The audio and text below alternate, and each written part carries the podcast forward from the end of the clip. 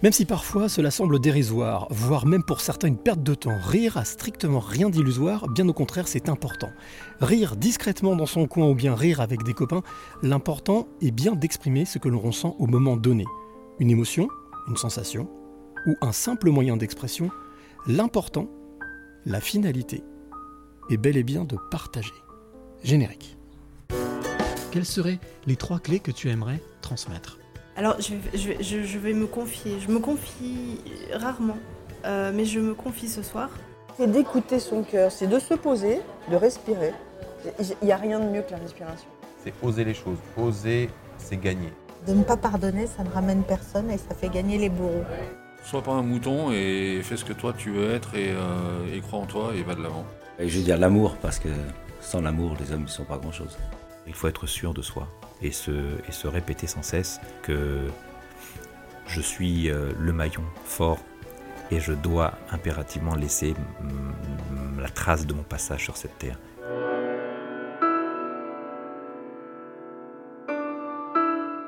Les passeurs de clés, émission 87, quatrième saison. Mon premier invité est juste en face de moi. Il fait super beau, il y a un ciel bleu, il fait chaud, il est de passage parce qu'en fait, Pisouskis, c'est le nom de son spectacle. Il n'est pas du coin du tout, il est de Belgique. Mais, comme dirait quelqu'un que je connais bien, on est tous du même village. Voilà, on est tous de la même humanité. Alors je suis très content d'être avec Stéphane Cuvelier. C'est mon invité aujourd'hui pour les passeurs de clés. Je te promets à toi qui nous écoutes une émission, en tout cas, je ne sais pas combien de temps, une petite heure de délice, d'authenticité, parce que c'est exactement comme ça que je définirais mon invité aujourd'hui. Stéphane est quelqu'un de spontané, de souriant, de positif et surtout d'engagé. Ça, on va s'en rendre compte petit à petit au cours de l'émission, au cours de ce podcast. Donc, bien entendu, comme j'ai pour habitude de le dire, si tu aimes ce podcast, ne cherche pas à liker, à commenter, non, partage. Comme je le disais dans le petit texte d'intro, le principal à chaque fois, c'est de partager, que ce soit un moment, un instant, toute une vie ou simplement euh, un, Même si c'est quelque chose qui semble triste, il faut tout partager. Et je suis très content d'être euh, bah là avec mon invité Stéphane Cuvelier, qui est humoriste, mais qui surtout est un être humain, haut en couleur. Alors Stéphane, on, se parle, on se connaît comme ça par les médias sociaux. On avait déjà fait un petit module qui s'appelle Un jour une clé, qui est la version courte euh, des passeurs de clés. Il, il avait déjà réussi à se livrer, mais alors en 7-8 minutes, un truc de fou. Alors là, je sais pas ce que ça va donner, mais je le vois déjà tout souriant. Et d'ailleurs, je sais pas si on te l'a déjà dit, Stéphane, mais ce sourire, je le retrouve chez Jean Dujardin. T'as un sourire qui est vraiment, mais exactement le même que Jean Dujardin. Quand je te vois sourire, je vois, je vois Jean Dujardin. Voilà. Alors, Stéphane, il est mon invité. C'est quelqu'un qui est souriant à l'écoute, humoriste, on pourrait dire. Il y a des humoristes qui sont chiants, hein, mais lui, il est vraiment, ben, il est vraiment heureux de vivre. Il le fait dans toutes ses vidéos, dans tout ce qu'il partage sur des médias sociaux. Peut-être que tu l'as déjà croisé, vu depuis deux ans, parce qu'il est très actif, et pour cause, on en parlera certainement, même c'est sûr. Euh, mais quand on regarde dans les yeux, je dis toujours, c'est la porte vers l'âme. Quand on regarde dans les yeux de Stéphane, on voit quelqu'un de- d'empathique, quelqu'un à l'écoute, quelqu'un de, de très tourné vers les autres, quelqu'un d'humain et qui, à sa manière, peut-être avec l'humour, veut euh, bien apporter sa pierre à l'édifice, comme disait euh, Feu Pierre Rabhi, faire son chemin de colibri. Voilà, et c'est pour ça que je suis très très heureux de l'accueillir dans Les Passeurs de Clés, le podcast audio des éveillés. Et Dieu sait que là aujourd'hui, j'en ai un d'éveillé. Salut Stéphane. Bonjour Cyril, mais quelle intro Waouh Merci, je suis très touché par ces mots. C'est euh, c'est déjà agréable de, t'écouter. Tu as une voix, mais euh, très agréable. Donc rien que ça déjà, je suis pris euh, avec toi. Et puis merci pour ces beaux mots. Et puis on partage les mêmes, euh, mêmes valeurs, donc euh, c'est très bien. Oui, oui, je pense qu'on partage pas mal de choses. On va découvrir ça euh, tout au long de, ce podcast.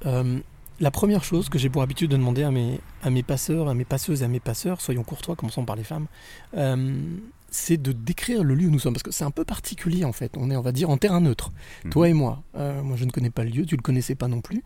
Tu étais hier en spectacle à Lyon. Tu fais la tournée de ton one-man show qui s'appelle Bisouskis. Bisous, Scus. Bisouskus. Voilà, donc c'est flamand, Alors, belge. Alors, ce n'est ni l'un ni l'autre, c'est vraiment un mot que j'ai inventé, qui est venu naturellement. Maintenant, il y a des racines belges, qui le skus, euh, qui veut dire petit, souvent Mhm. donc euh, manneke, donc manneken pisse, petit homme Ah qui oui. pisse.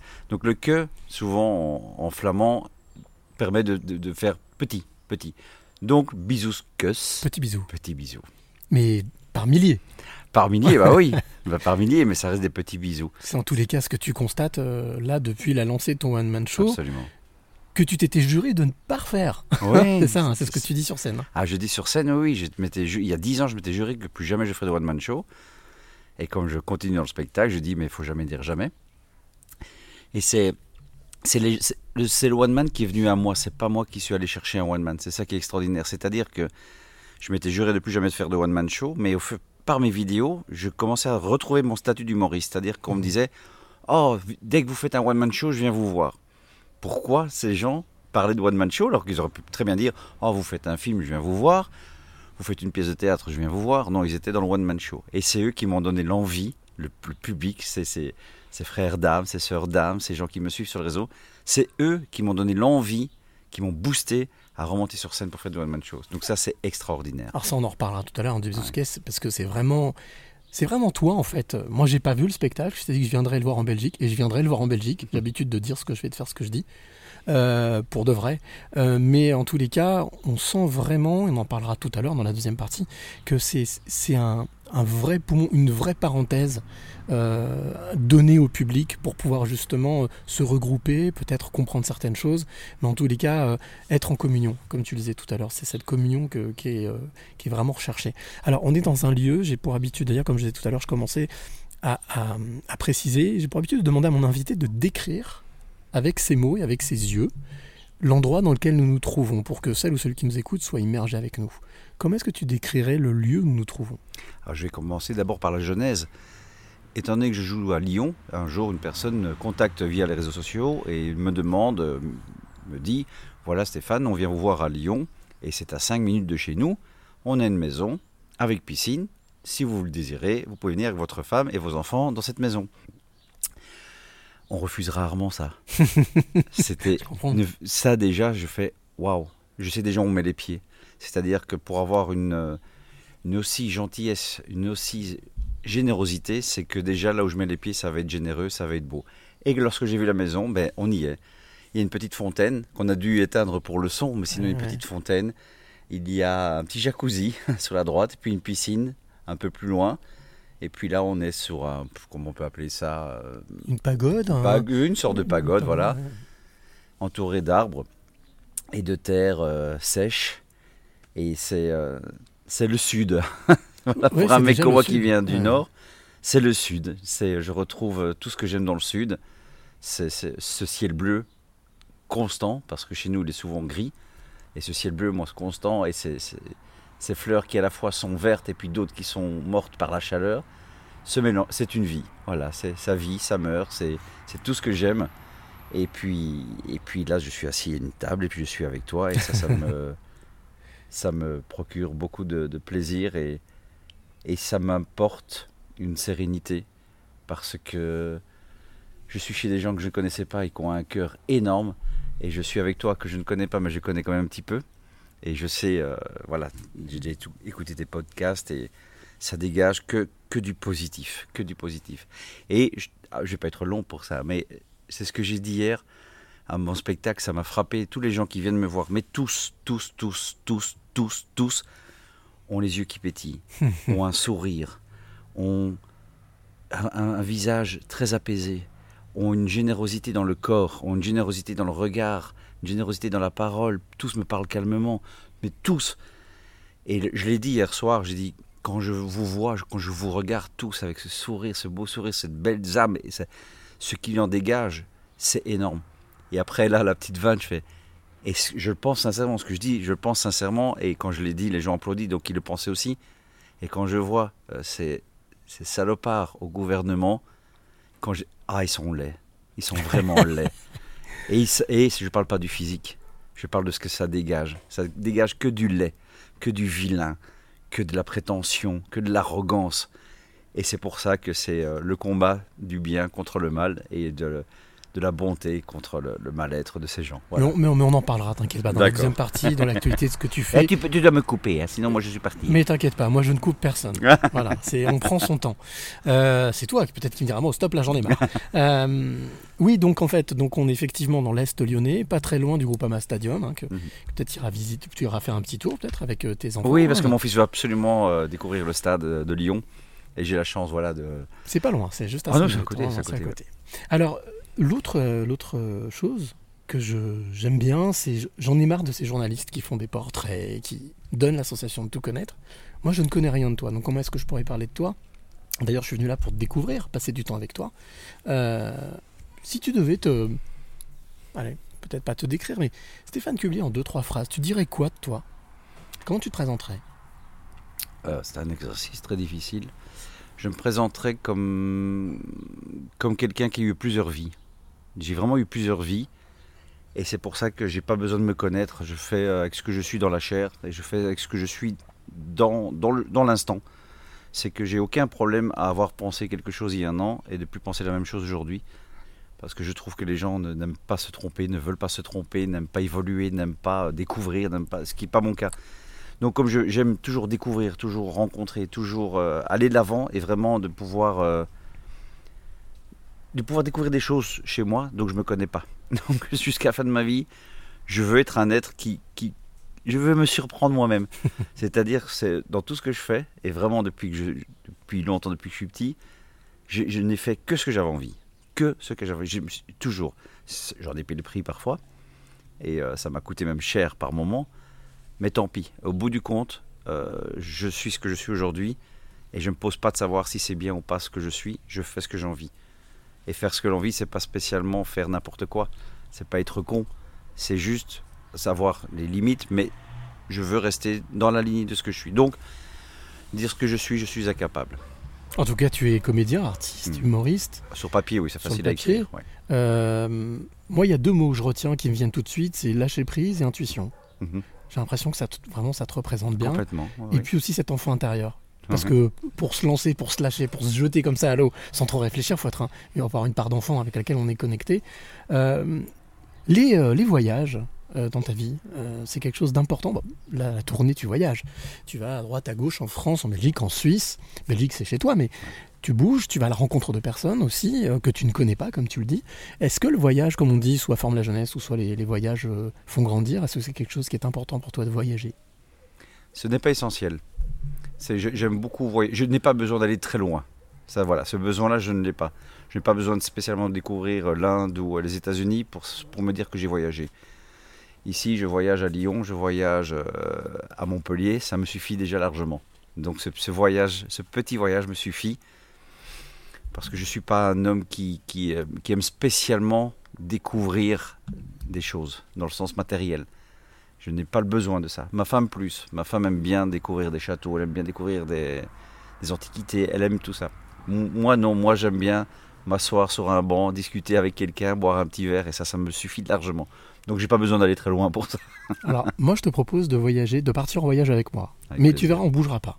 Ben on n'a voilà, pas besoin de bouger, c'est génial. C'est ce que j'aime. Tout se passe dans l'imagination. Voilà. Ben, c'est ce que j'aime le plus. Alors, je te propose, et pour ça, j'ai chippé le temps d'un instant, chapardé la fameuse DeLorean de Marty McFly, tu sais, la voiture qui Mhm, ouais. voyage dans le temps. Donc, si t'es d'accord, on prend place dans la voiture. Vas-y. Allez, les portes se ferment. Je tape. Alors, une date, un lieu, et là, la voiture s'élève, et ça y est, on est parti, on voyage. ça défile, ça défile, ça défile, ça défile. Je sais pas du tout où on va. Enfin, j'ai une petite idée, mais. A priori, on est arrivé. La voiture se pose, les portes s'ouvrent, et là, on sort chacun de notre côté. On se retrouve devant le capot de la voiture. Je rappelle, une voiture tout en alu, hein, qui est inoxydable. Et là, d'un seul coup, j'entends, mais alors, débouler derrière moi un petit garçon. qui- Vous êtes là Attendez-moi, attendez-moi Vous êtes qui? J'arrive Attendez-moi, j'ai plein de trucs à vous raconter Salut petit bonhomme, ça va? Oui, et toi t'es qui? Bah moi je m'appelle Cyril. Et là c'est Stéphane. Et toi? Bah, Moi je m'appelle Stéphane. Stéphane, 6-8 ans. Tu te souviens ou pas de ce qu'était ce petit garçon? De, de ce qu'il voulait déjà peut-être, ou de ce qu'il ne voulait pas? Puisque tu disais tout à l'heure que tu as toujours fait depuis ta tendre enfance ce que tu voulais. Est-ce que tu te souviens de qui était Stéphane Cuvelier à 6-8 ans? Ce petit garçon justement qu'on a là devant nous. Euh, je sais pas si c'est fait au hasard ou si c'était voulu, mais c'est à 8 ans, c'est l'âge à laquelle j'ai perdu ma mère. Donc ma mère est décédée quand j'avais 8 ans d'un accident de voiture. Donc c'est marrant que tu prends la voiture, c'est marrant que tu prends cette- cet âge-là. Donc à 8 ans, j'étais le petit enfant qui a perdu sa maman. Donc euh, c'est pas quelque chose euh, que je souhaite à grand monde, Mhm. car euh, c'est pas le, le pire. La tristesse, c'est pas à 8 ans, c'est à 15 ans, 16 ans, quand on devient un petit peu adulte, qu'on se dit qu'on a grandi avec un manque énorme. Mhm. Mais c'est c'est euh, marrant quand je le voyage, j'allais en 1972 à ma naissance, comme quoi. Je dis ah est-ce qu'il va m'amener en 1972, l'année de ma naissance, 72, hein, Mhm. on, le, on le sait. Et puis là 8 ans, donc c'était le petit garçon euh, qui non qui vivait une vie paisible avec sa maman, plus avec son papa parce que son papa est- mon père est un alcoolique qui battait femmes et enfants. Ah. Ça c'est la suite que j'ai vécue. Mhm. Donc, euh, on, peut- on pourra en parler. Je n'ai plus aucun souci avec ça. Voilà, donc c'était un petit garçon qui. Je crois que le- c'est c'est fini. J'ai eu un blackout de 8 à presque 10 ans. Je ne sais absolument pas ce qui s'est passé, où je suis allé. Mais est-ce qu'à l'époque déjà, l'humour était une soupape, était justement un moyen de, on va dire, oui, de, de- de jouer avec les copains, d'attirer les copains, de, et puis aussi quelque part de, aussi de, de tourner la page un peu, quelque part de d'avancer. Est-ce que l'humour a toujours, a tout de suite été ton arme, a été tout de suite quelque chose que tu as utilisé, que tu as découvert? Oui, alors déjà par ma famille, parce que j'ai une famille qui est très rigolote, une famille bruxelloise, et euh, le bruxellois est très, très reconnu en Belgique pour être euh, toujours des fanfarons, des gens qui aiment bien faire euh, l'humour, qui ont beaucoup d'autodérision. Moi, je l'ai su par la suite, c'est vraiment vers mes, quand, quand je suis rentré à l'école en, vers 12 ans, 12-13 ans, où j'ai commencé à, à faire rire les filles. C'était mon, mon principal but dans la vie, c'était de plaire aux filles. Moi, j'ai toujours été un amoureux des femmes, un amoureux des filles quand j'étais enfant. Et c'était euh, la seule arme, seule arme que j'avais, car je n'avais, j'ai arrêté les études très tôt, moi, par, par mon parcours. Et ce qui fait que moi, j'étais fasciné par Gainsbourg. Et j'étais fasciné par cet homme parce que je me disais, je dis, c'est dingue, ce mec est, est laid comme un pou. Et apparemment, de ce que je comprends, il pue par moments, c'est un alcoolique, il fume comme un trou. Et le mec est la plus belle femme du monde. Je dis, c'est pas possible, quoi. Alors je dis, c'est quoi? C'est quoi son secret? Et j'ai cherché, je dis, c'est le talent. Eh bien, son talent à lui, c'était la musique. Moi, je ne l'ai pas.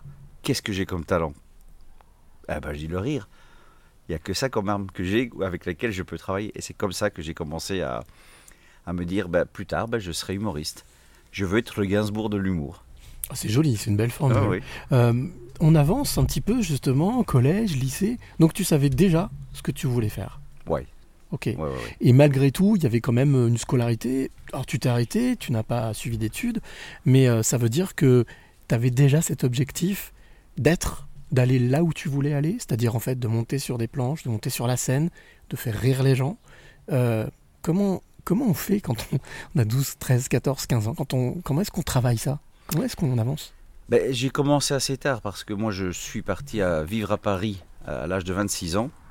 Donc de, la fin de l'école, donc moi j'étais viré de, l'école à 17 ans et j'ai commencé à travailler à 15 ans euh, au McDonald's. Euh, Et donc j'ai 15 ans, euh, puis 17 ans, 18 ans. Et il fallait que je survive. Puis n'ayant plus de parents, j'étais obligé de travailler pour pouvoir payer mon loyer, pour pouvoir payer ma bouffe. Donc c'était pas évident de me dire tout de suite je pars, qu'est-ce que je fais? Alors ce que j'ai fait, ben, j'ai travaillé pendant des années, j'ai mis l'argent de côté. Et dès que j'avais cette somme, je me suis, voilà, j'ai dit c'est bon, je peux partir à Paris. Comme ça, j'étais tranquille pendant euh, 4-5 mois, parce que c'est tellement cher là-bas. Pendant 4-5 mois. Et mon rêve dans la vie, ça c'est vraiment mon rêve dans la vie, mon but, c'était monter à Paris, faire du one-man show et jouer au point virgule à l'époque. C'était vraiment mon rêve. Je suis parti à Paris, j'ai fait un one-man show et j'ai joué au point virgule. Donc, Et à ce voilà. moment-là, l'émotion, qu'est-ce qui te traverse quand tu, quand tu fais ta, ton, ton premier one-man show au point virgule Est-ce que tu te souviens de l'émotion qui t'a traversé? Ah oui, oui, bien sûr. Ah oui, c'était. euh, Alors c'était une mauvaise émotion parce que j'ai pas réussi à la canaliser. J'ai euh, là par contre, je me suis vraiment planté dans dans, dans- dans l'idée que j'avais de ce, ce monde du spectacle. J'étais tombé dans le piège de la prétention. C'est-à-dire que l'ego. Mhm. Voilà. C'est-à-dire que j'avais réussi, donc je me dis, je peux faire l'Olympia maintenant. Et, je me suis chaque fois mis trop, trop haut. J'ai mis trop haut la barre. Et ce qui fait que ben, j'ai eu des déceptions très vite. Pas très vite, plus tard, beaucoup plus tard, mais la, la déception était énorme. Mhm. Et je, je commençais à tomber dans l'arrogance, puisque je me prenais pour le, le gars qui montait à Paris. euh, parce que justement, en ayant, ayant eu le vécu que j'avais eu, je me disais, Une revanche? une revanche, Mhm. là je vais tous les niquer maintenant. Donc très mauvais, très très mauvais de penser ça. Le but c'était pas de niquer, c'était euh, Séduire. faire, faire rire les gens, séduire. Mm. Et ça suffisait. Non, il fallait que j'aille plus loin, il fallait que j'aille dans, dans, dans l'arrogance. C'était une grosse bêtise et c'est ce qui m'a fait perdre Paris. Je suis revenu, je suis parti à Paris en, en, donc en non, non, 1996 et je suis revenu le 7 novembre 2006 avec juste une valise. 10 ans donc. 10 ans, parce que je m'étais planté là-bas. J'ai eu des problèmes avec euh, la justice. Ah J'ai ouais. vu trop j'ai tout vu trop Je me suis pris vraiment euh, pour euh, le nouveau Bigard, le nouveau Palmade à l'époque. hein. Et des grosses erreurs. Mais qu'est-ce que ça m'a appris? Waouh Est-ce que tu. Tu penses que c'est euh, le genre d'erreur qu'il faut faire quand on est justement, quand on a des objectifs? Est-ce que ce qu'on dit toujours qu'il n'y a pas de hasard et que c'est toujours utile Il n'y a pas de, il n'y a pas d'échec, il y a que des expériences. Est-ce que c'est une expérience qui aujourd'hui, au final, compte dans la balance de ce que, de ce que tu vis aujourd'hui? Ah, De toute façon, elle est faite. Donc là, je ne peux pas revenir en arrière. Mm. Est-ce qu'elle est utile? Je ne pense pas. Je pense qu'il y a des gens plus intelligents qui ont compris que euh, le but d'un métier, qui est un plaisir aussi, mais le but d'un métier, c'est d'apporter aux gens, pas apporter à soi-même. Et il y en a qui le font très bien et très vite. Je, prends, je pense à Vianney. Je pense ce gars-là, il me fascine parce que il est venu, il vient avec sa petite guitare, premier morceau, boum, un succès phénoménal. Mais il continue à aider les gens euh, dans l'ombre. Il continue à, à garder cette humilité qu'il a. Donc je me dis, il était pas obligé d'être arrogant pour avoir Mhm. réussi. Mhm. Il est venu beaucoup plus simplement que moi. Alors, je parlais de ton parcours à toi, je parlais pas de manière générale. Est-ce que tu penses que ça a été malgré tout euh, euh, constructif? Ça a été utile? C'était Oui. un passage obligé pour que tu, tu fasses fi de cet ego et que tu reviennes sur une humilité, sur une confiance en toi? Parce qu'au final, il y, a, il y avait peut-être aussi un manque de confiance en soi. Non, trop de confiance. Trop de confiance. Ah oui, oui, trop de confiance. Non, non, il n'y a rien qui pouvait m'ébranler, donc ça a été ça l'erreur.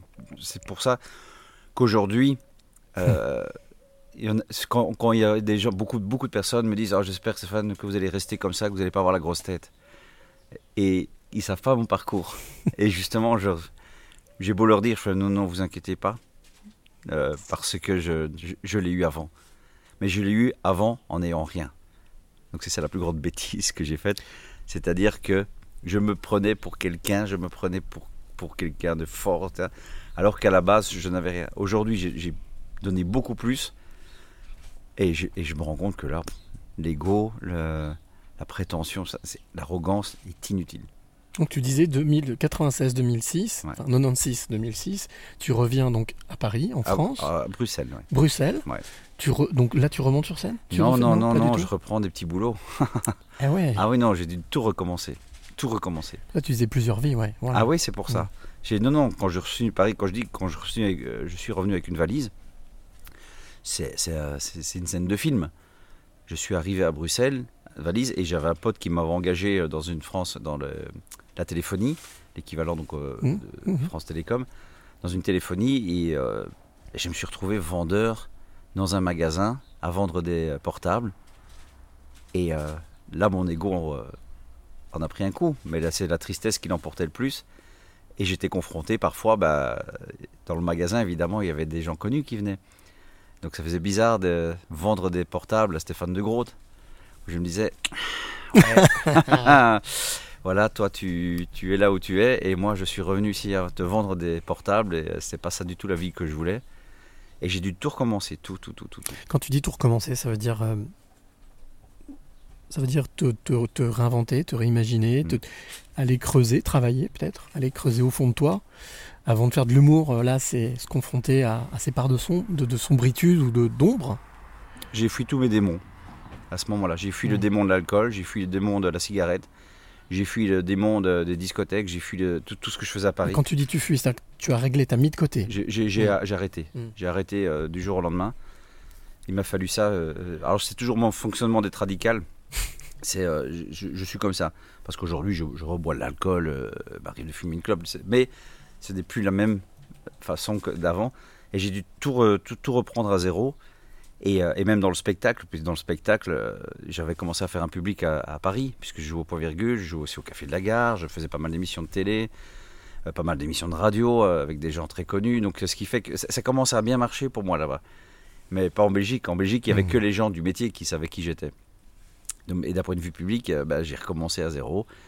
Et là, j'ai créé un one-man show qui s'appelait Parigo Bruxellois, et où j'expliquais bah, tout mon parcours de Parisien, de Belge qui monte à Paris et puis qui revient. Et, de Parisien qui retourne en Belgique. Et de Ouais. Parisien qui retourne Ouais. en Belgique. Aujourd'hui, tu as une vision, on va dire, euh, assez globale justement de ce qu'est le métier, mais aussi de ce que sont, leurs- ce que sont ses difficultés. Qu'est-ce que tu dirais à un jeune humoriste qui viendrait te voir, qui dit voilà, moi j'ai j'ai envie de brûler les plans, je vais y aller, euh, j'ai envie de tout casser justement? Quel conseil tu lui donnerais ou qu'est-ce que tu lui dirais de, de faire? Vas-y. Vas-y. Quand même, tu vois, donc au final. Oui, mais vas-y, avec ses bases. hmm. Moi, je peux pas me permettre de dire à quelqu'un comment il doit voir, ce qu'il doit avoir comme personnalité. Je peux l'aider artistiquement. Je peux lui dire ah, attention, euh, un petit rythme là, là fais une petite cassure, là dis pas la vanne tout de suite. Ça, je peux l'aider. Mais commencer à lui faire la morale sur ce qu'il doit être ou pas être dans la vie, ça, c'est son travail à Alors, lui. je parlais pas de morale, hein, je parlais simplement de conseils par rapport à l'expérience que tu as vécue, mais a priori on sait très bien que chaque parcours est différent. Voilà. on pourra appliquer un conseil, il fonctionnera pas pour tout le monde. Voilà. Mais c'est pour ça que je lui dirais, vas-y. Après, si on est euh, amis, je lui donnerai quelques conseils à ne pas, à ne pas être. Mais sinon, je pense, c'est... C'est une question qu'on me pose souvent. Hein. euh, Tu as un conseil à me donner euh, Je fais non, c'est joue, joue, joue, joue. Donne, donne surtout. Donne au public et regarde pas ton nombril. Voilà, aïe, j'y arrive. Je dirais ça. C'est donne au public et te regarde pas toi euh, devant une glace et en te prenant pour quelqu'un d'important. L'important, il n'est pas là. L'important, c'est ce que les gens vont recevoir. Toi, tu dois juste donner. Et puis après, c'est eux qui feront le travail. Et c'est eux qui vont te donner. Et comme ils vont te donner, toi, tu vas redonner. Et ça, c'est, et hop, et l'équilibre, il va être magnifique. Mais si tu donnes juste comme ça, en espérant euh, juste recevoir, c'est, pas généreux, ça va se sentir. Donc, ça marchera pas. On parle d'humilité, on parle de, Ouais. de- de- d'estime de, soi et puis Bien aussi de, de- transmission, Ouais. de donner quelque chose, transmission positive. La place de la musique, parce que je sais que dans ton, on en parlera juste après, euh, la petite pause musicale, euh, la place de la musique dans ta vie, elle est importante. énorme. Énorme, énorme. Mais quand je dis, c'est, euh, j'ai commencé par Gainsbourg, moi, et je le dis dans mon spectacle, par mon, mon train de vie que j'avais, j'ai commencé très très jeune, donc j'avais euh, 14 ans, de 12, 12, 13 ans, à partir de 12, 13 ans, à écouter Gainsbourg, écouter euh, Léo Ferré, écouter Jean Ferrat, mais c'est de mon âge à l'époque, il y avait moi qui écoutais ça. Tous mes potes écoutaient tout ce qui se passait en radio, comme Dépêche Mode et YouTube, ce que j'écoutais aussi, mais j'étais déjà attiré par des textes de grands auteurs, j'étais attiré par euh, des personnalités, euh, Renaud évidemment, Mhm. Et c'est ça qui me fascinait, c'est-à-dire que j'étais fasciné pas par, euh, par, euh, la chansonnette, j'ai très vite été fasciné par ces gars qui ont des gueules, ces gars qui ont euh, du bagou, ces gars qui ont ni Dieu ni maître pour beaucoup, et je fais ce que je veux dans la vie, ce qui est le cas de Renaud, même si malheureusement ça se termine pas très bien pour lui physiquement et moralement. Mais Gainsbourg, euh, Pareil, hein, pareil, voilà, je fais ce que je veux. j'assume jusqu'au bout. Ouais, voilà. Léo Ferré aussi. Ah, c'est drôle parce que tu m'as cité que des artistes français. Ouais. Moi, j'aurais tendance à dire, parce qu'on est de la même génération, Brel, Bien sûr, ouais. Euh, dans les actuels Stromae, que je trouve aussi exceptionnel, euh, chanson à texte profonde, c'est quelque chose qui prend une place importante aussi dans, dans ton one-man show, dans, les- dans ce que tu fais, dans ce que tu construis, dans ce que tu... Euh, plus aujourd'hui parce que euh, là je dois faire, euh, je dois passer la phase avec tout ce qui s'est passé. J'ai beaucoup de mal à aller vers l'artiste aujourd'hui. Les Ah artistes m'ont tellement déçu, tellement j'étais déçu par leur, pff, leur comment dire, leur invisibilité avec tout ce qui s'est passé. J'en ai vu très peu monter au créneau que ben j'ai du mal à aller vers eux. Donc ça va passer sur moi. Donc je reste dans la nostalgie. Comme disais tout à l'heure, hein, toi, de toute manière, tu n'as pas du tout de mal à passer de j'aime ça, j'aime plus. Non, Donc si ça se trouve, voilà. dans dans- six mois, dans un an, Je dirais, bon ben voilà, j'ai pas l'inverse, ouais. Voilà. Alors, ce que je te propose, ça fait déjà quasiment une demi-heure qu'on parle ensemble, c'est découvrir un artiste, justement, ce que j'appelle la parenthèse musicale. J'aime bien aussi faire découvrir un artiste, un talent.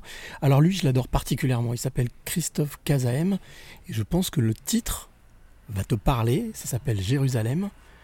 C'est, je pense, un bijou. En tout cas, c'est un artiste que j'aime beaucoup, qui est pas connu, qui est pas très connu, mais qui a, on va dire, euh, des chansons comme tu aimes, je pense. On écoute ça et on se retrouve juste après. Parfait. C'est parti.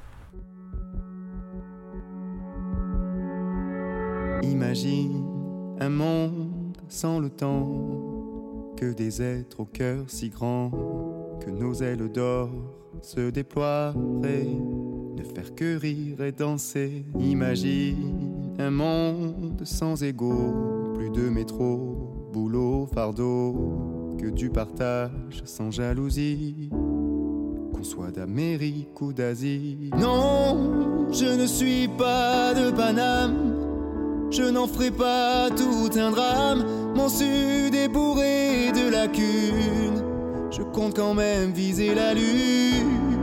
Non, je ne suis pas de Bergame. Je te dis, ouvre-toi, Sésame. Mon cœur vient de Jérusalem. Mon âme à moi te dit, je t'aime.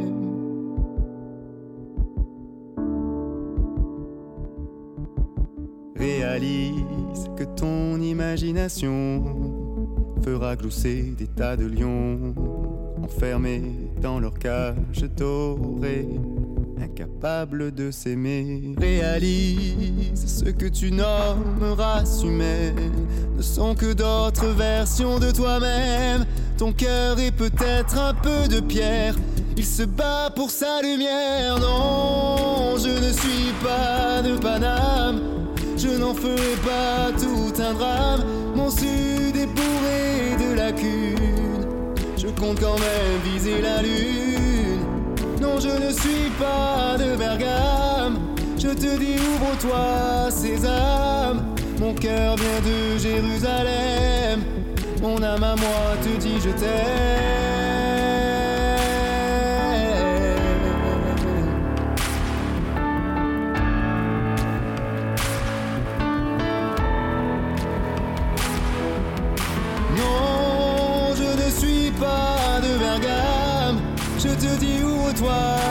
Mon cœur vient de Jérusalem. Mon âme à moi te dit, je t'aime.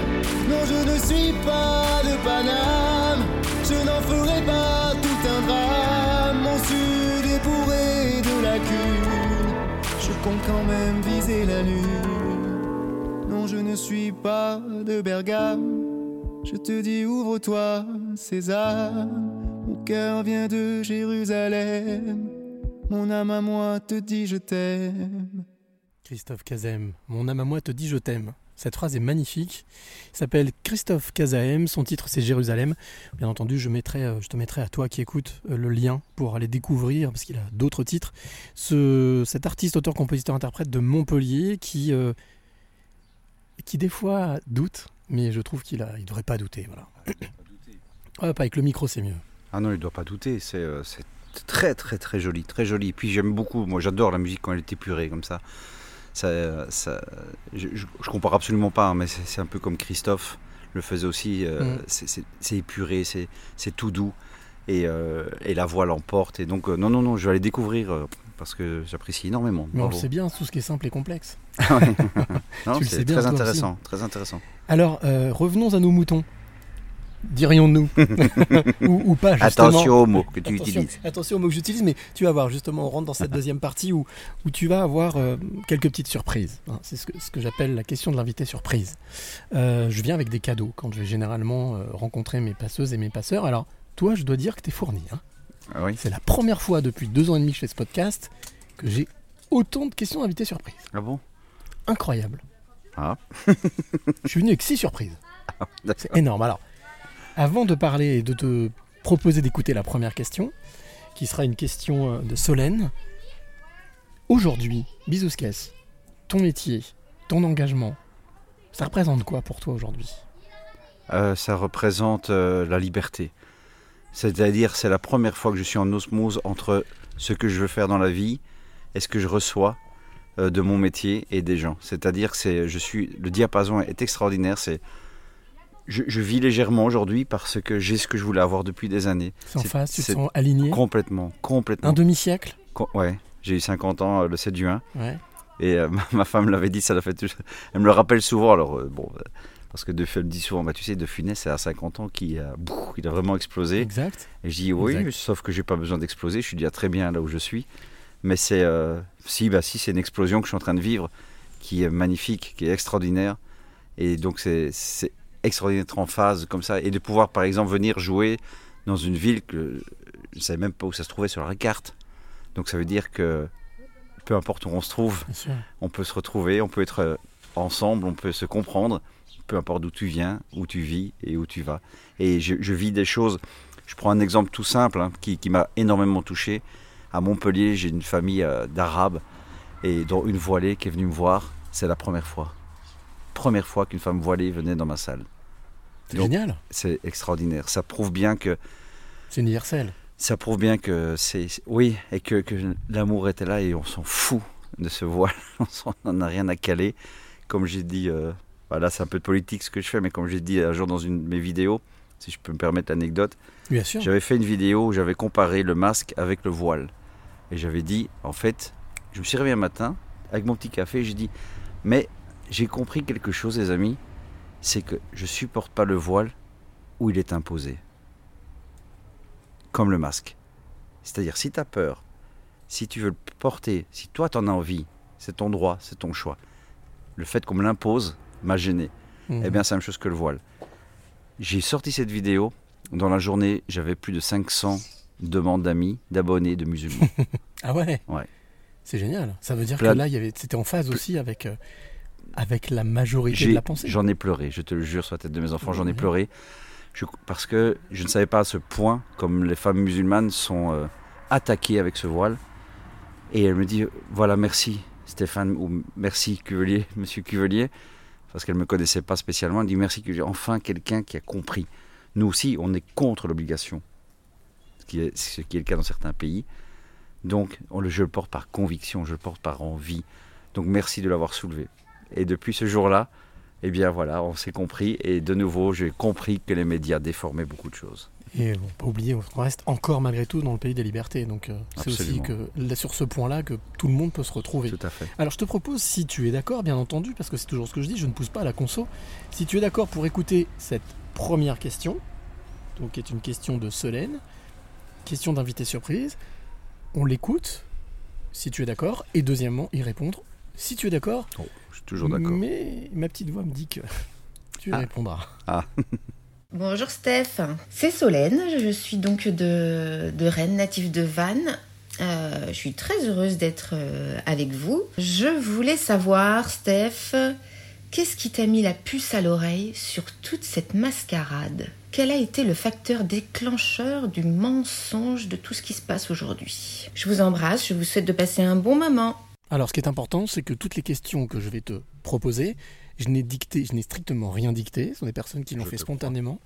Et, et- et voilà. Et donc, il y aura un petit peu de tout, mais ça me semblait important de commencer par cette question, puisque depuis deux ans, tu es humoriste, mais tu es engagé dans ta vie. Donc, euh, comment t'es venue cette, euh, cette intuition? Eh bien, déjà, bonjour Solène. Je te fais un gros bisouscus, comme je dis souvent.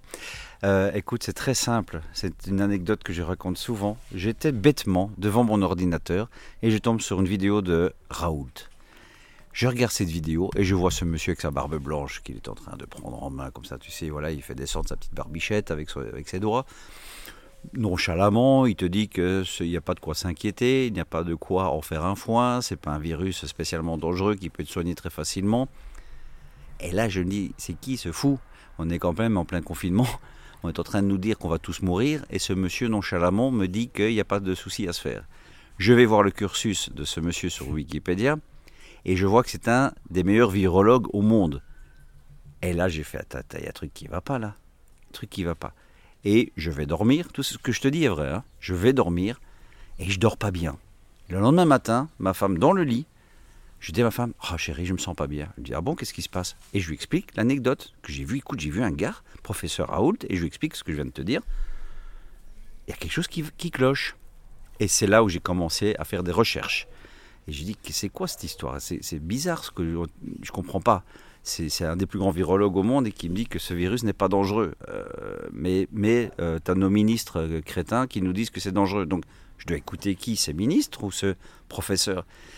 Et j'ai pris le parti évidemment de suivre ce professeur et j'ai commencé à faire des recherches par moi-même. Voilà, ce qui est important, c'est de préciser que tu n'es pas resté juste sur, Ah, non, euh, sur cette impression, non. première impression. Tu as fait un, un, un boulot de journaliste. Hein, tu as, Absolument, ouais. cherché, tu as fouillé, tu as fouiné, tu as entrecoupé, tu as regardé. Voilà. Et puis après, donc, eh ben, il y a tout qui s'est enclenché, comme euh, quand Macron a dit Je suis en guerre, nous sommes en guerre. J'ai dit Mais en guerre contre quoi? Contre un virus? C'est bizarre comme phrase. Et c'est tout ça qui. Voilà, il y a quelque chose qui, qui m'interpellait. Et puis petit à petit, euh, j'ai commencé à faire des recherches. Et là, j'ai vu euh, la mascarade assez rapidement. Et puis notamment autour de moi, parce que j'ai eu la chance d'avoir des, euh, des signaux que j'ai vus et qui m'ont permis de dire stop très vite. Je prends celui de mon fils. Un jour, mon fils, on habitait en face d'un grand parc. Il va jouer au football avec des amis. Et puis il revient et il est un petit peu embêté. Il me dit Papa, maman, je peux vous parler? Évidemment, c'est le mot d'ordre à la maison, c'est de la communication. Il dit Voilà, bon, j'ai joué au foot avec quelqu'un et je l'ai touché. Ah, je dis On va arrêter ça tout de suite. Là, le fait qu'il avait touché une personne, comme il avait entendu qu'on ne pouvait pas toucher les gens, qu'il fallait être à 1m50, là, j'ai vu dans son regard vraiment euh, perdu. Et là, on s'est regardé avec ma femme, on dit stop, fini. Non, non, tu prends les gens dans les bras, tu leur donnes des, euh, baisers, c'est fini. Tu n'écoutes absolument plus ce que ces crétins te disent. Et non, on fait- maintenant, sois toi-même, tu fais ce que tu veux. Et voilà. Et puis, ça- et puis c'est parti. Puis j'ai commencé évidemment à, à soulever toutes ces incohérences et, et j'ai bien fait. Et aussi à faire euh, pas mal de, de poster pas mal de vidéos où il y a ce- cette fameuse Josie. Oui. Peut-être qu'on en parlera tout à l'heure, tiens d'ailleurs. D'accord. Peut-être. Mais, mais euh, où effectivement tu, tu, tu as à ta sauce et à ta manière, avec ton regard, avec ton approche, euh, bien tout simplement euh, exposer certaines choses que tu pouvais voir ou que tu pouvais ressentir. Euh, voilà, ça c'était la question de Solène, qui était plutôt une bonne question, je pense. Ouais. Une bonne entrée en matière. Donc j'ai forcément, une, comme je te l'ai dit, 6. Donc euh, là, pour moi, là c'est un peu exceptionnel parce que du coup je ne pose plus de questions. C'est très bien, c'est les autres qui posent des Ah, questions. la deuxième question, alors là c'est une compatriote qui va te la poser. Ah. De mémoire. Oui, elle s'appelle Valérie. Mhm. Et autant dire que Valérie, elle a pas sa langue dans sa poche. On écoute Valérie? C'est bien belge. ça. Coucou Steph, c'est Val à l'appareil. Tu vas bien, oui? Allez, tant mieux. Dis, j'ai une petite question pour toi. Selon toi, quel est le sens de tout ce qu'on a vécu depuis deux ans? Quelle leçon as-tu en tiré Allez, bisous, que les garçons Ah, déjà, Val, j'ai reconnu ton accent à 1000 km. Donc toi, même, il m'aurait pas dit que tu étais belge, j'aurais dit, toi, tu es une belge. Euh, Valérie, pour la petite histoire, je la connais aussi, on a beaucoup échangé. C'est quelqu'un que j'apprécie énormément, avec l'humour, mais aussi la ténacité, la détermination qu'elle a, parce que elle aussi euh, cherche, essaye de comprendre. Euh, voilà, tout ce qu'on vit, tout ce qu'on a vécu, comme tu parlais toi tout à l'heure de ton expérience, des mauvaises expériences que tu as vécues, on en tire toujours quelque chose. Qu'est-ce que toi, de ces deux années qu'on vient de passer, exceptionnelles, Ah oui, oui. dans tous les sens du terme, incroyable, inédit. Quelle conclusion ou quelle leçon il faut en tirer Si on a une? La leçon de l'éveil, moi c'est quelque chose qui, qui m'a frappé parce que je dis souvent que moi, avant cette mascarade, j'étais pas spécialement éveillé. Je- Il y a des choses qui m'ennuyaient, des choses qui Il y avait des pistes quand même. Il y hein, avait des pistes, Quand même. mais, mais c'était des pistes. J'étais C'était pas en veille. Les boutons étaient Voilà, mais c'est vraiment ça. Ouais, ouais, t'as raison.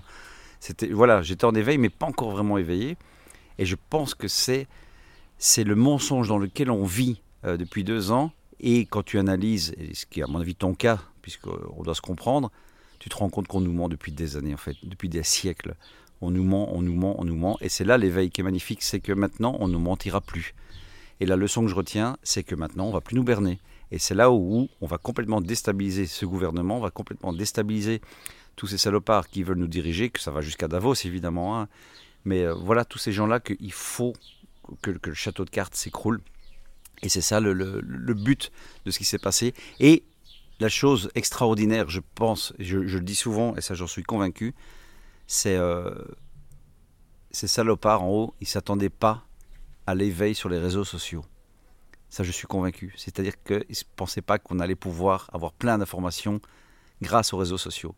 Car je suis convaincu aussi que si, l'Internet n'avait pas existé aujourd'hui, avec cette pandémie, on aurait tout suivi à la lettre ce que le gouvernement nous demandait de faire. Mettre un masque, j'ai l'hydroalcoolique, faire le vaccin. Moi-même, moi en premier, je suis sûr, j'aurais suivi. Voilà. Mais grâce aux réseaux sociaux, on a pu se rendre compte, on a pu faire des recherches pour dire ah non, ils nous auront pas.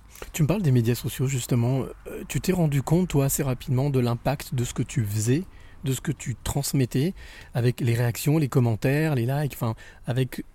Tu parles justement de l'impact des médias sociaux. Est-ce que tu t'es rendu compte de l'impact que ça pouvait avoir aussi sur ta vie, sur, ton quotidien en tant qu'artiste?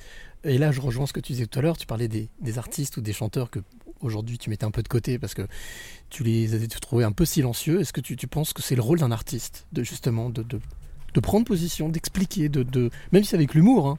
c'est des proches qui disaient on peut rire de tout, mais pas avec n'importe qui? Est-ce que c'est quelque chose qui est important pour toi? C'est important à partir du moment où l'artiste est impliqué. C'est-à-dire que l'artiste qui ouvre pas sa gueule alors qu'il peut pas les jouer, c'est quand même violent. Un artiste qui accepte un pass sanitaire pour qu'on puisse venir le voir, c'est quand même violent. Un artiste qui accepte euh, que tout le monde se fasse tester pour venir le voir, c'est violent. Un artiste qui accepte de jouer devant une salle masquée, c'est violent. Donc c'est ça qui m'interpelle. Si, le monde artistique, entre guillemets, n'avait pas été touché, je dirais, bon, bah, chacun porte euh, sa croix et puis on s'en fiche. Là, non. On, est, on a été euh, impacté. impacté Impacté Impacté, Impacté, ouais. ça, ouais. On été impacté. Donc je veux dire, c'est quand même violent. Et c'est là où je me dis, mais peu, d'artistes se sont réve- réveillés en disant Hé les gars, qu'est-ce que vous êtes en train de nous faire là? C'est un art. C'est, Déjà l'art, moi je pensais que c'était quelque chose que qu'on utilisait Mmh. pour pouvoir transmettre des choses, mais là on transmet plus. En pleine pandémie, tu arrives à faire une chanson qui parle d'amour euh, avec ta femme qui t'a quitté. Enfin, c'est space quand même. Non mais j'étais vraiment euh, surpris de me dire mais comment il y a des gens qui peuvent parler d'autre chose que de ça? Tellement c'était d'une violence extrême. Et, et voilà, donc c'est pour ça que j'en veux aux artistes, c'est que moi j'ai pas joué le jeu, moi, moi j'ai refusé, pour l'anecdote, moi j'ai refusé 70 dates de ma pièce de théâtre parce qu'on demandait le pass sanitaire, pas moi, hein. moi je devais pas l'avoir, les gens oui. Ben, j'ai refusé de jouer parce qu'on demandait ce pass aux gens. Mais tous les artistes auraient dû faire ça. Moi, j'ai été viré de plateau de, de tournage, j'ai été viré de grosses productions parce que je refusais le test. Mais tant pis, mais tous les artistes auraient dû faire ça. Tous les comédiens auraient dû tu faire penses ça. que tu penses que si euh, tous les artistes, en tout cas une grande majorité, avaient réagi de la même manière, ce serait pas ça se serait pas passé de la même. Mais bien même sûr. manière Il n'y aurait pas eu le même la même trajectoire. Mais non, d'autant plus qu'ils avaient après des arguments euh, assez forts en disant ah oui, il faut le pass euh, pour un concert, mais pas un pass pour un meeting politique. Mais les gars, vous n'avez pas compris la, la couillonnade? C'est que les, politiciens ne devaient pas mettre le masque, les politiciens ne devaient pas avoir de passe pour aller. euh, enfin, les gens qui venaient au meeting ne devaient pas avoir de passe, mais pour aller voir Benjamin Biolay, il en faut un. Enfin, les gars, ça vous, vous perturbe pas, ça? Et c'est là où je comprenais plus. Je dis, mais qu'est-ce qu'il vous faut de plus pour comprendre que vous faites berner? Et Indochine qui joue le, jeu du concert test. Je dis, mais qu'est-ce que c'est que ces guignols? C'est quoi ces guignols? Enfin, c'est où on est, quoi. Où on est. Donc là, j'étais fâché parce que ça touchait à notre euh, métier. Et après, les restaurateurs ont été touchés aussi, mais chacun fait son job par rapport à son, emploi. Moi, je me suis, moi, j'étais, manifesté pour les restaurateurs. Mais quand ils ont ouvert et que ces salopards demandaient le pass sanitaire pour qu'on aille bouffer, ah, je leur en voulais. Je dis ben merci les gars. Moi j'étais manifesté pour que vous puissiez ouvrir. Maintenant que vous ouvrez, vous jouez le jeu du pass sanitaire. Bah, heureusement j'ai trouvé des résistants qui ne demandaient pas, mais, mais la majorité le demandait. Ça, c'était la réponse à la question à Valérie. Bisous, Ouais. Valérie. Bisous, Voilà. Valérie. Bisous, Alors, troisième question d'invité surprise. Elle s'appelle Virginie. Alors, j'ai que des femmes. hein. Oh, mais j'aime bien moi. D'ailleurs, c'est drôle parce que tout à l'heure, si je ne m'abuse, tu me disais que quand tu étais enfant, tu aimais séduire, tu as toujours aimé les femmes. Bien sûr. Petite parenthèse, tu es toujours très entouré par des femmes? Tu as toujours été très entouré, même dans ton parcours professionnel, euh, dans, dans tes relations amicales Oui, oui, oui, beaucoup. Ouais. Oui, oui, j'ai toujours aimé. euh, oh, ben ça, tu sais, je pense que c'est une, psychologie de comptoir, peut-être, hein, mais euh, bah, n'ayant peu- plus de mère à partir de 8 ans, ben, je pense que j'avais besoin recherche de, de- la recherche d'une maman autour de moi, et puis je pense que ça s'arrête là. hein. Mm. Et mais c'est déjà assez grand pour comprendre Bien que sûr. ça puisse Ça être un besoin d'être, euh, d'avoir une mère. Donc, euh, oui, Et puis surtout que ça fonctionne. On se rend Et compte qu'au final, c'est pas palpable, mais Ouais. Ça fonctionne. La troisième question, donc, c'est Virginie. Euh, bah, pareil, euh, même punition. Bonjour Stéphane, c'est Virginie Van Emt. Je suis euh, photographe révélatrice d'âme. Et en fait, je t'ai découvert sur Facebook un peu avant toute cette petite histoire ou cette grande histoire de crise, surtout médiatique.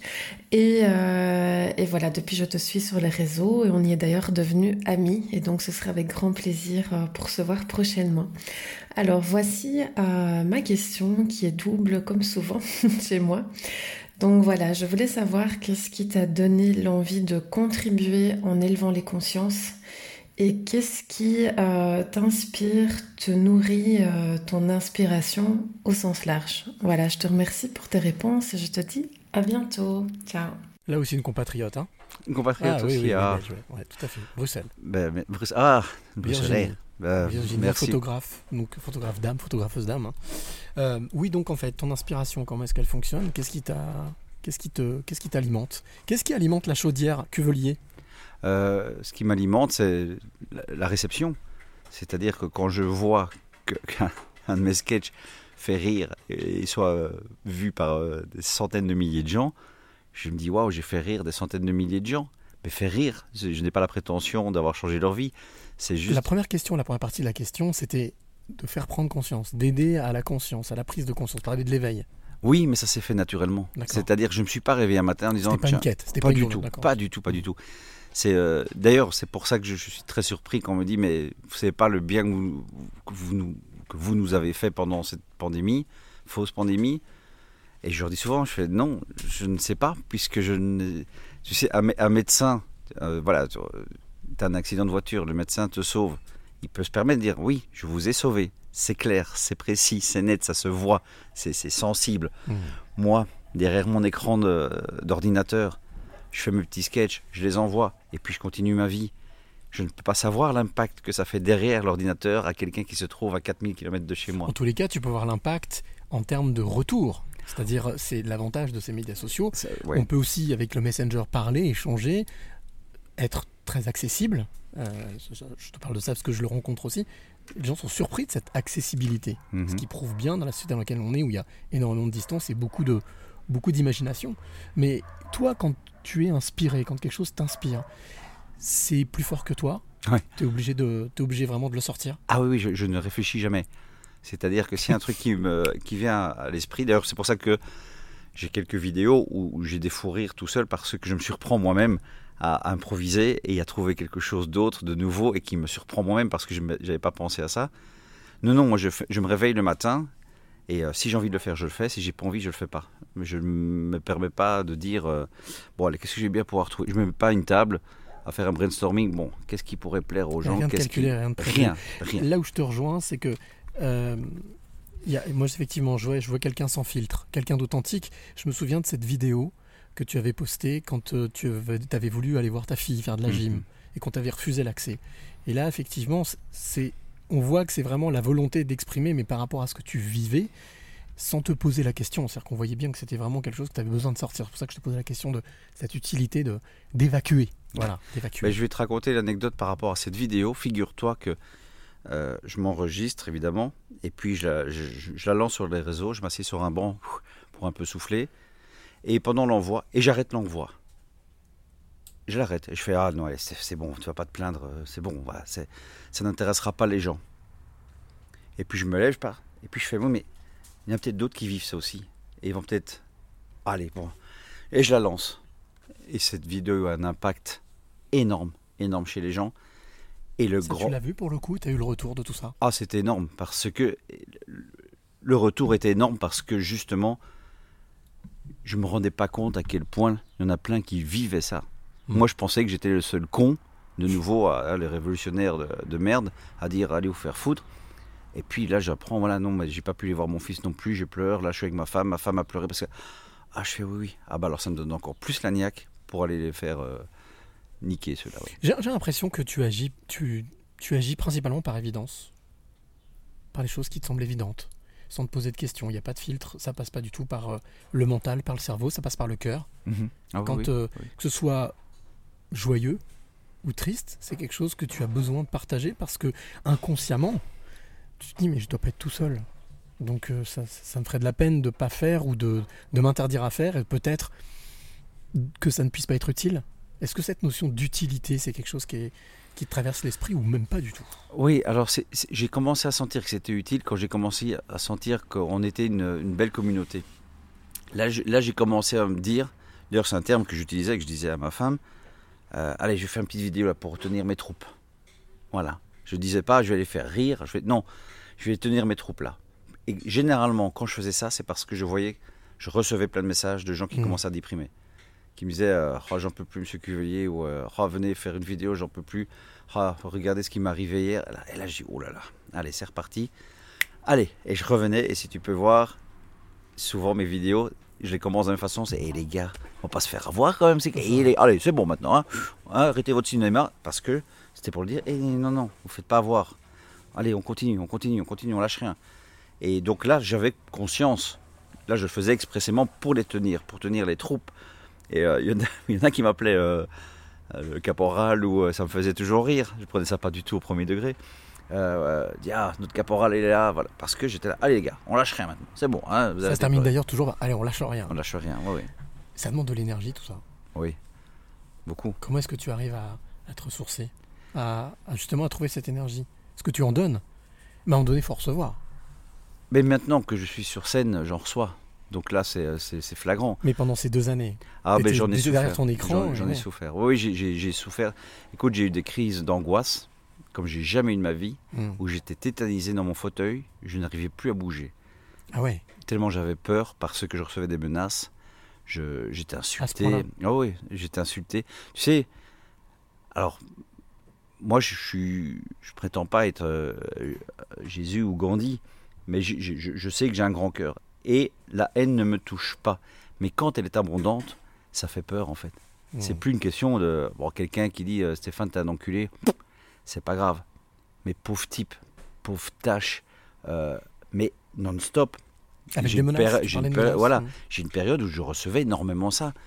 Et c'était d'une violence extrême. Et là, c'était un mélange entre la peur et l'incompréhension. Parce que je disais, mais c'est, euh, c'est, je, je suis en train de, de- d'attaquer un système, je suis en train d'attaquer euh, ces salopards parce qu'ils ils ont plus fait de dégâts qu'autre chose. Mais c'est moi que tu veux tuer, c'est moi qui dois Mhm. mourir. C'était curieux. Et là, euh, ma femme, elle a dû, m'a fait des travaux des petites huiles essentielles, c'est son gros, gros domaine.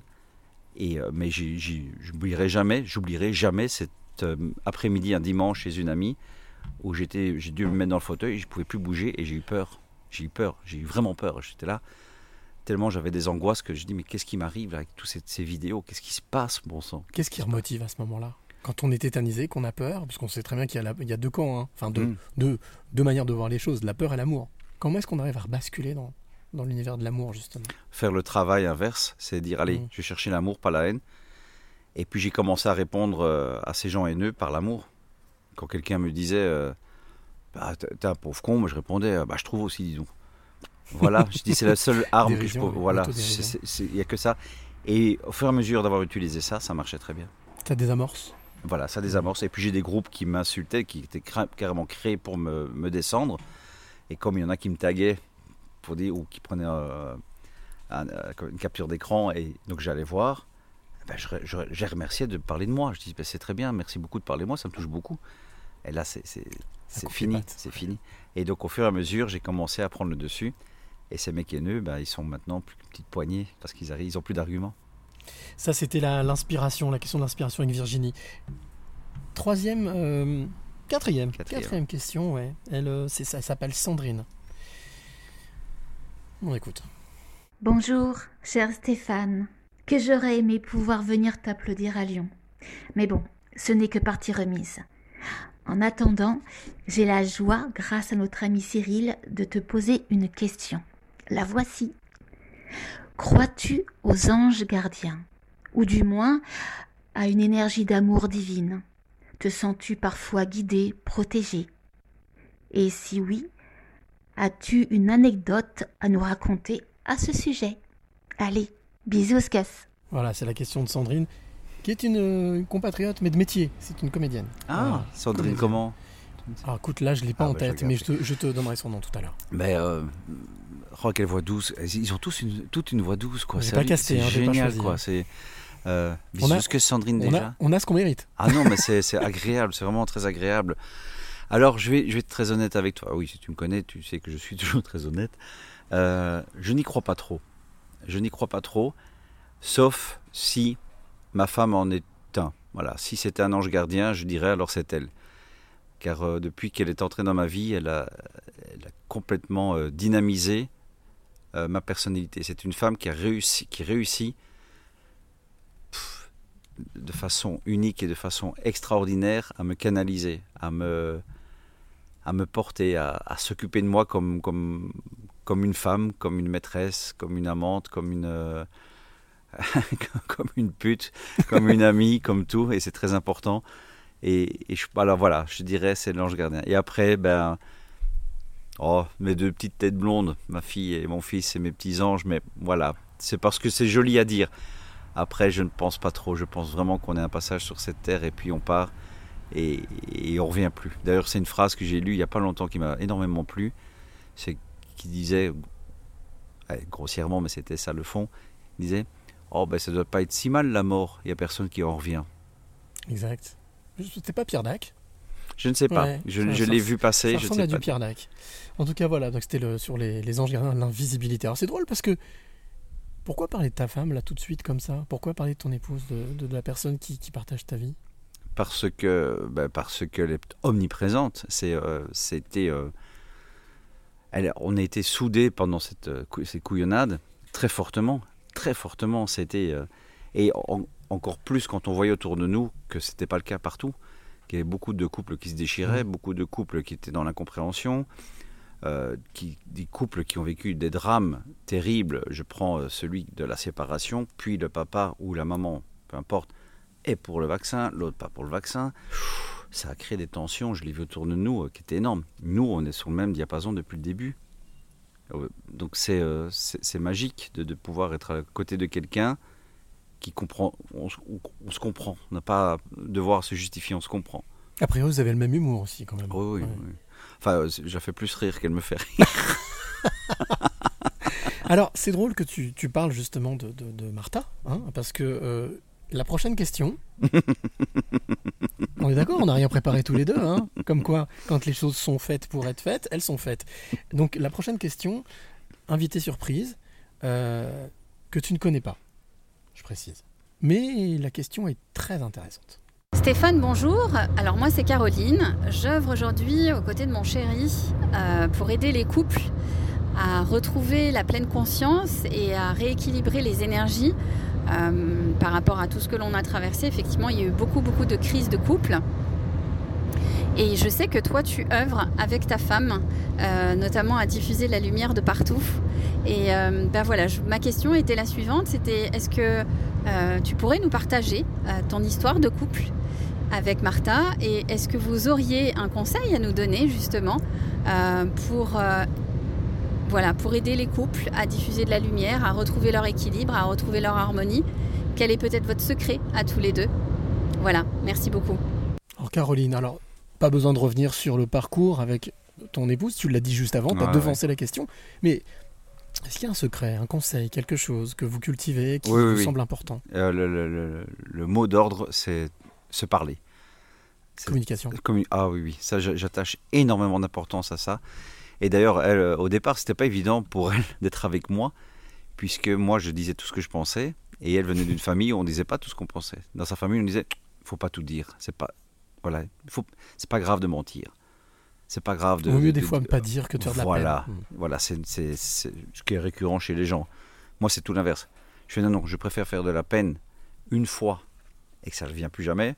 Et que ce soit se, vrai. que ce soit vrai, que se taire, mais qu'elle fasse. Chaque fois que cette, cette phrase ou ce comportement revient, fait de la peine à chaque fois. C'est inutile. Ça sera beaucoup plus fort qu'une fois que se dire stop, stop, stop. euh. Et donc, ce- le mot d'ordre, c'est ça que je dirais au, couple c'est se parler, se parler, se parler. Et, puis, pas, et puis mettre en valeur l'autre aussi. Moi, alors, moi, mon. C'est peut-être bête, hein, mais. euh, J'aime bien euh, habiller ma princesse, voilà. Fais souvent comme ça. J'aime bien. Souvent, c'est moi qui trouve les vêtements pour elle. C'est très rigolo. C'est quand je vois des beaux vêtements. Je oh, chérie, j'ai vu un truc qui est magnifique pour toi. Et elle sait que si j'ai trouvé, c'est que c'est beau. Et alors, hop, on va au magasin, elle l'essaye, elle est magnifique dedans, et je, lui achète.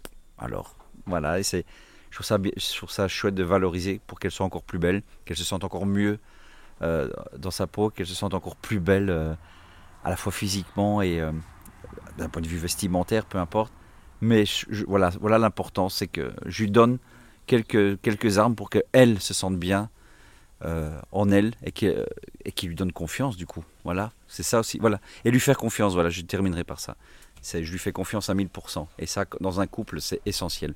Et elle me fait confiance à 1000% et vice-versa. Entre amour et humour, il n'y a qu'une seule lettre. Comme dirait Bryce, Bryce de Nice, le H, il, est, il sert à Il rien. sert à rien, donc comme voilà. Il sert à Euh, rien. Hawaï, il sert à rien. Le I, euh, est-ce que l'humour est important aussi, dans, justement au quotidien? Est-ce que c'est quelque chose avec lequel vous jouez dans la manière de transmettre, de dire les choses. Oui, parce que ça amène une légèreté, l'humour. Ça amène juste ça. C'est-à-dire que euh, si je vais rater quelque chose, euh, je sais pas, je, je dis un plat, ou ben, je vais en faire de l'humour là-dessus que râler pendant deux heures parce que j'ai raté mon plat. Donc l'humour per- permet de dédramatiser et permet surtout de relativiser. Mhm. Relativiser parce que il- ça m'arrive quelquefois, pas dire souvent, mais ça m'arrive quelquefois de, de me dire peut-être dans 20 ans je suis plus là. On va pas s'emmerder quand même. On va pas se faire chier pour ça. Donc, allez. Relativiser les choses, Voilà. Et du coup, euh, rions-en. C'est beaucoup plus sympa que râlons-en. Alors là, tu vas peut-être moins rire, parce que pour la dernière question, je vais te demander d'être vraiment de suivre les consignes, D'accord. mais vraiment de les suivre au pied de la lettre, de manière à ce que que le ping-pong fonctionne bien. Ok. Ok? D'accord. C'est parti. Coucou mon cœur Eh bah oui, c'est moi l'invité mystère qui va te poser des questions. bah voilà, quand Cyril m'a appelé pour me demander s'il voulait bien jouer le jeu de l'invité mystère qui pose une question, bah je me suis dit euh, qu'est-ce que je vais bien pouvoir lui poser comme question? Bah oui, je te connais quand même déjà bien. Bah oui, pour les auditeurs qui le savent pas, ça fait quand même 15 ans qu'on est ensemble. hein. Alors euh, bah oui, je te connais déjà fort bien. J'ai réfléchi et puis euh, bah, j'ai décidé de faire un petit questionnaire sous forme de jeu. Bah, c'est très simple, je vais te poser des questions courtes et sans trop réfléchir, tu vas répondre si- ce qui te vient d'instinct, à l'esprit. Et alors, bah, euh, on va jouer tout simplement à si tu étais. Bon, c'est parti, on y va. Si tu étais une couleur, tu serais. Rose. Si tu étais un animal, tu serais. Un chien. Si tu étais une fleur, tu serais? Une rose. Si tu étais une boisson, tu serais? Un whisky coca. Si tu étais une chanson, tu serais? Bonnie and Clyde. Si tu étais un livre, tu serais? Un de Big BD. Eh bien, voilà. Merci mon cœur. Bisous. Et voilà. Ah, mais tais-toi. Voilà, c'était le petit, la petite, le petit Oh, dis, questionnaire, elle euh, de, questionnaire de Martha pour, euh, pour euh, Steph. Ah, c'est chouette. Si tu devais retenir justement, euh, on en a parlé de ces deux années qui viennent de passer, mais si tu devais retenir quelque chose de ce qui s'est passé ces six derniers mois, juste les six derniers mois, puisqu'on est en été, depuis janvier 2022, donc il y a eu énormément de choses qui se sont passées dans ta vie, des belles choses, peut-être des moins belles choses, mais en tous les cas, des belles rencontres, rencontres avec un monstre du cinéma français, euh, la mise en place de ton one-man show, qu'est-ce que tu garderais en tête? Là tout de suite, tu plantes un bâton et tu te dis là les six derniers mois, la chose que tu pensais le plus que tu jamais imaginé de ta vie. Hmm. Ah, j'ai tellement de belles choses. Vraiment, j'ai tellement de belles choses. Alors ça peut être la rencontre avec le public, ça peut être les retours, Mais oui, ça mais peut être les le- rencontres tout. professionnelles, ça peut être euh, n'importe. C'est le tout. C'est vraiment, c'est un, un tout. C'est, euh, je souhaite à tout, je, je souhaite à tout le monde de vivre ce que je vis. Et euh, je sais qu'il y en a pas mal qui le vivent aussi.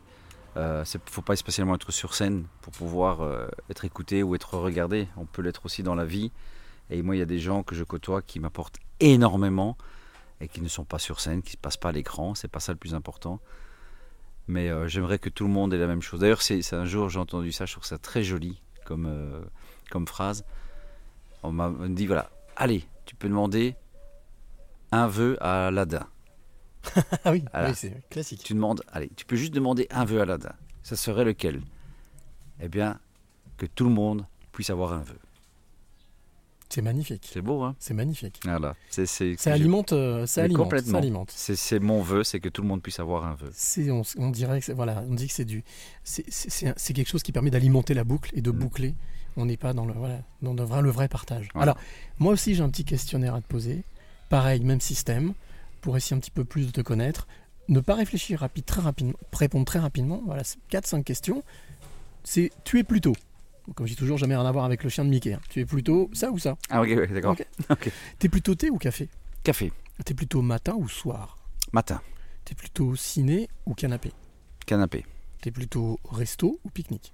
Resto. T'es plutôt amour ou amitié? Amour. Amour Ah oui, oui. Mais l'amour, je l'ai dans l'amitié, donc euh, tandis que l'amitié, j'ai pas spécialement dans l'amour. Joli, pas mal. Euh, tu es plutôt euh, ombre ou lumière? Plutôt lumière. Ok. Dernière question, tu es plutôt cadenas ou clé Hmm. Ah, instinct. Allez, je dis plutôt clé. Plutôt clé Ouais. Tu m'aurais dit cadenas, j'aurais trouvé la pirouette. T'inquiète. Stéphane, si je suis venu te rencontrer, à ta rencontre ici à Lyon, près de Lyon, pour faire ce podcast, j'ai passé un moment génial, qui n'est pas encore Moi complètement terminé, mais bien entendu, c'est pour te poser cette question que je viens à chaque fois chercher. Stéphane, quelles sont les trois clés que tu aimerais donner ou transmettre à celle ou celui qui t'écoute maintenant Si tu devais donner trois clés comme ça, trois clés de vie. Euh, le sourire. Ça, c'est l'essentiel, le sourire. Pour moi, le sourire devrait être permanent. Donc voilà, ça serait une clé. C'est un médicament, un alicament, le sourire? Oui, oui, oui. Ouais. Complètement, oui. Donc euh, je dirais le sourire, l'écoute. Je trouve qu'il y a peu de gens qui écoutent. Les gens aiment bien parler, mais très peu écouter. Et ça, je dirais, voilà, prenez un peu plus le temps d'écouter que de parler. Un peu plus écouter l'autre que parler de vous. Est-ce que écouter, c'est donner de son temps? Donc donner Oui. quelque chose de très précieux au final Bien sûr, je Mm. trouve ça très précieux. Et c'est très agréable d'être écouté. Mm. C'est euh, Moi, je, je, je, j'ai- je prends plus mon... Bon, là, c'est le paradoxe, parce que je parle beaucoup de moi, mais c'est justement, c'est je passe plus mon temps à écouter, car j'aime plus apprendre que euh, sortir ce que je sais déjà de moi. Mais c'est ce qui t'alimente aussi, Oui. dans ta créativité. Oui. Mm. Donc, euh, voilà, donc j'irai, voilà, le Donc, sourire, sourire, l'écoute. écouter. Et... Mhm. Petite dernière pour la route. Une petite dernière pour la route. À picoler. Voilà. Voilà, il faut aussi, pour dire Ouais. aussi qu'on n'est pas tous des, voilà, des petits euh, jésuites euh, tranquillous. Euh, non, ça fait du bien aussi de s'éclater. Euh, voilà, s'éclater dans, dans l'ivresse. Moi, j'aime ça aussi. J'aime beaucoup l'ivresse aussi. ça Vivre m'amuse. hein, c'est vivre, hein. Oui. Et puis, voilà, l'ivresse, c'est quelque chose que, qui, qui m'amuse beaucoup aussi, qui, qui, qui m'apporte un équilibre. J'aime bien, euh, j'aime bien être, euh, voilà. euh, dans un fauteuil tranquille euh, à me poser et j'aime bien être avec des potes avec une bière à la main et, et à, et à rigoler, à picoler. J'aime les deux. Donc sourire, écouter et vivre l'ivresse. Ah voilà. Comme disait Baudelaire. Voilà. J'ai deux dernières questions pour toi. Euh, Est-ce qu'il y a ces dernières semaines ou ces derniers mois, on parlait de tous les retours que tu as eus, de toutes ces personnes qui ont témoigné des choses, une femme ou un homme connu ou pas connu, où tu t'es dit, alors elle ou lui, c'est un héros. Héros moderne. Quelqu'un Hmm. qui t'a au fait inspiré, étonné, épaté. Alors chez l'artiste, je ne vais pas le trouver. Euh, Anne-Laure Bonnel m'a beaucoup impressionné. La journaliste La journaliste. Elle m'a énormément impressionné par, ce- par son culot, par euh, sa dé- courage. Détermination, son courage. Donc cette femme, quand j'ai découvert qui c'était et ce qu'elle avait fait, euh, je me fais waouh. Elle m'a énormément impressionné.